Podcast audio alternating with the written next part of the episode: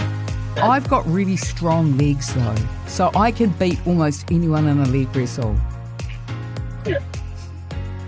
Have you tried leg wrestling?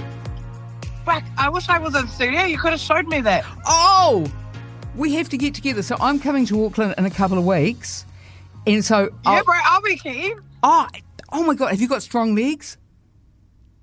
I don't know. I can do. We should do sledding. I can do sledding without stopping as often. You can do what? Sorry. We got sledding here, like the sledding stairs in Clevedon. where It's like a thousand steps. Wow, wow. Have you got like? Have you got like? Um, this is so personal. So what's Thumb your, on thighs. so what's your bra size? No, so I've got like really muscular legs, so I can take out just about any guy in leg wrestling. Oh, I don't have muscular legs. I, I think mine are chickpea. Well, I will teach you how to leg wrestle. Okay. And people Yeah, keen. and people in the in the in the studios in Auckland are going to walk past going, oh, "Oh my god, what is going on there?"